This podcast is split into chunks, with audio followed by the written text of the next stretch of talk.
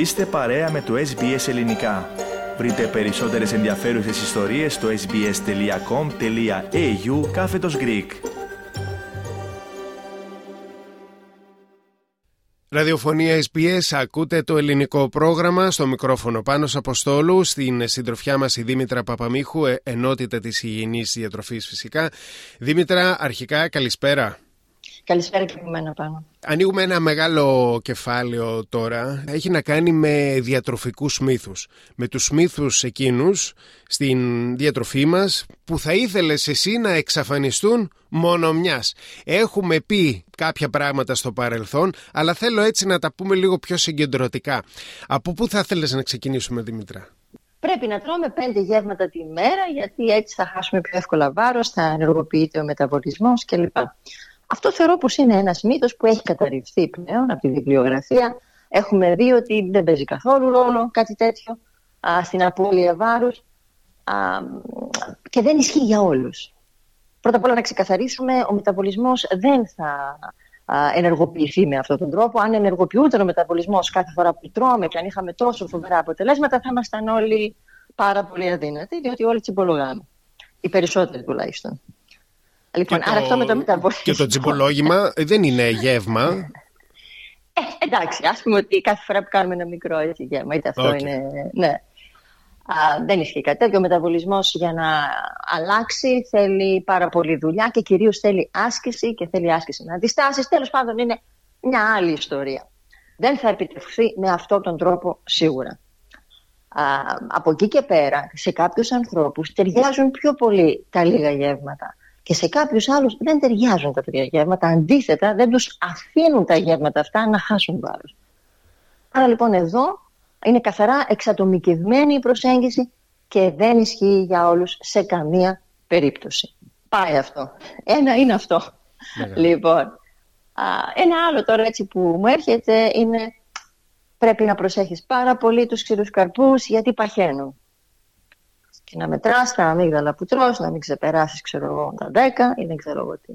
Και αυτό φαίνεται να είναι πλέον ένας μύθος με την έννοια πια ότι τροφές όπως η ξηρή καρπή έχουν μια πολύ σύνθετη δομή με αποτέλεσμα να είναι δύσκολο για τα πεπτικά ένζημα να μεταβολήσουν αυτή την τροφή και να το πω έτσι χοντρικά δυσκολευόμαστε να απορροφήσουμε όλες τις θερμίδες. Δηλαδή ένα 25 με 30% δεν θα απορροφηθει Πέρα από αυτό, πέρα από αυτό, όταν τρώμε ξηρούς καρπούς, δεν τρώμε άλλα πράγματα στην πορεία. Δηλαδή οι ξηροί καρποί, πώς να το πω, μας βάζουν ένα φρένο στην πείνα. Αυτό φαίνεται στο επόμενο γεύμα. Δηλαδή δεν νιώθουμε την ανάγκη να φάμε κάτι άλλο. Δεν... Πρόσεξε, τρώμε και λιγότερο στο επόμενο γεύμα. Φαίνεται να τρώμε και λιγότερο στο επόμενο γεύμα. Δηλαδή ένα μέρος των θερμίδων που έχουμε φάει από τους ξηρούς καρπούς δεν θα τις φάμε στο επόμενο γεύμα.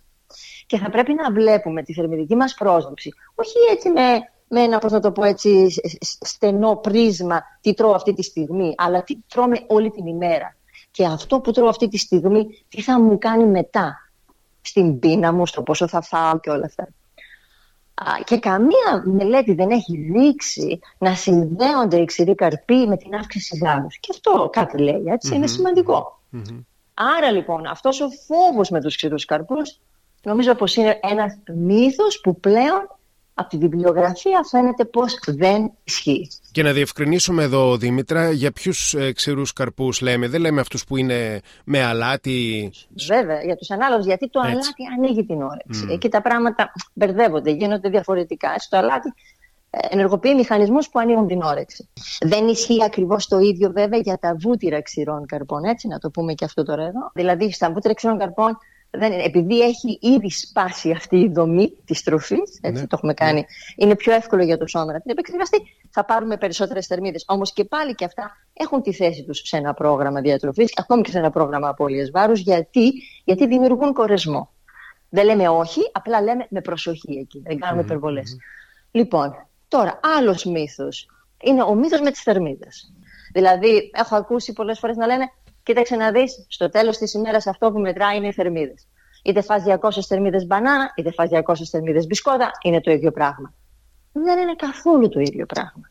Είναι πολύ πιο σύνθετες οι διεργασίες μέσα στο σώμα από τις θερμίδες. Είπαμε πριν λίγο ότι οι τροφές που έχουν μια πιο σύνθετη δομή πιθανόν να μην μας δίνουν όλες τις θερμίδες. Το κρατάμε αυτό. Ο κορεσμός που δημιουργείται με μια τροφή είναι διαφορετικός. Αυτό που κάνει στη μικροβιακή κλωρίδα παίζει πολύ μεγάλο ρόλο, γιατί από εκεί ενεργοποιούνται μηχανισμοί που έχουν σχέση με το πόσο θα φάω μετά, που έχουν σχέση με το πόσο γρήγορα θα πεινάσω. Άρα λοιπόν σε καμία περίπτωση 200 θερμίδες φρούτο δεν είναι ίδιες με 200 θερμίδες από ένα μπισκότο του εμπορίου ή τέλος πάντων σπιτικό με ζάχαρη, αλεύρι κλπ. Αυτή είναι η μανία που έχει ξεκινήσει ε, κάθε φορά που τρώμε κάτι να καταγράφουμε στο, στο τηλέφωνό μας σε μια εφαρμογή τις θερμίδες. Ε, το, θεωρείς, ε, το θεωρείς καλή πρακτική να ακολουθείτε; Κοίταξε να δεις τώρα, αυτό είναι ένα νόμισμα με δύο όψεις. Από τη μία είναι καλό να γνωρίζουμε πάνω κάτω τι γίνεται με τις θερμίδες, δεν τις υποτιμούμε, αλλά δεν μπορεί να βασίσουμε την διατροφή μας στις θερμίδες και στα μακροθρεπτικά σταδιά. Αυτός που θα το κάνει αυτό και θα το κάνει με αυστηρά κριτήρια, δηλαδή μόνο αυτά, πιθανό να δημιουργήσει μια όχι καλή σχέση με τη διατροφή, με το φαγητό. Και εδώ ξέρετε, ξεκινάνε και πολλές διαταραχές επίσης από τέτοιου είδους προσεγγίσεις. Συν του ότι δεν είναι ο μόνος τρόπος για να χάσεις βάρος και κατά την άποψή μου δεν είναι και σίγουρα πιο αποτελεσματικός γιατί είναι κάτι που δεν μπορείς να κάνεις τρόπο ζωής. Πιθανόν να το κάνεις αν έχεις και μεγάλη πειθαρχία για ένα μεγάλο διάστημα, αλλά κάποια στιγμή αυτό θα το σταματήσεις. Το σώμα είναι μια μηχανή η οποία είναι τόσο σοφή, τόσο πολύπλοκη, που αυτό που θέλει είναι να του δώσουμε αυτά για τα οποία είναι σχεδιασμένο και αυτό θα κάνει τη δουλειά του. Είτε αυτό είναι η υγεία μας, είτε αυτό είναι η επόλυα βάρο. Γι' αυτό ότι οι θερμίδες καλό είναι να μην μπαίνουν ψηλά-ψηλά, στην κορυφή δηλαδή, τη προσπάθεια που κάνουμε, είτε για να χάσουμε βάρος είτε οτιδήποτε άλλο.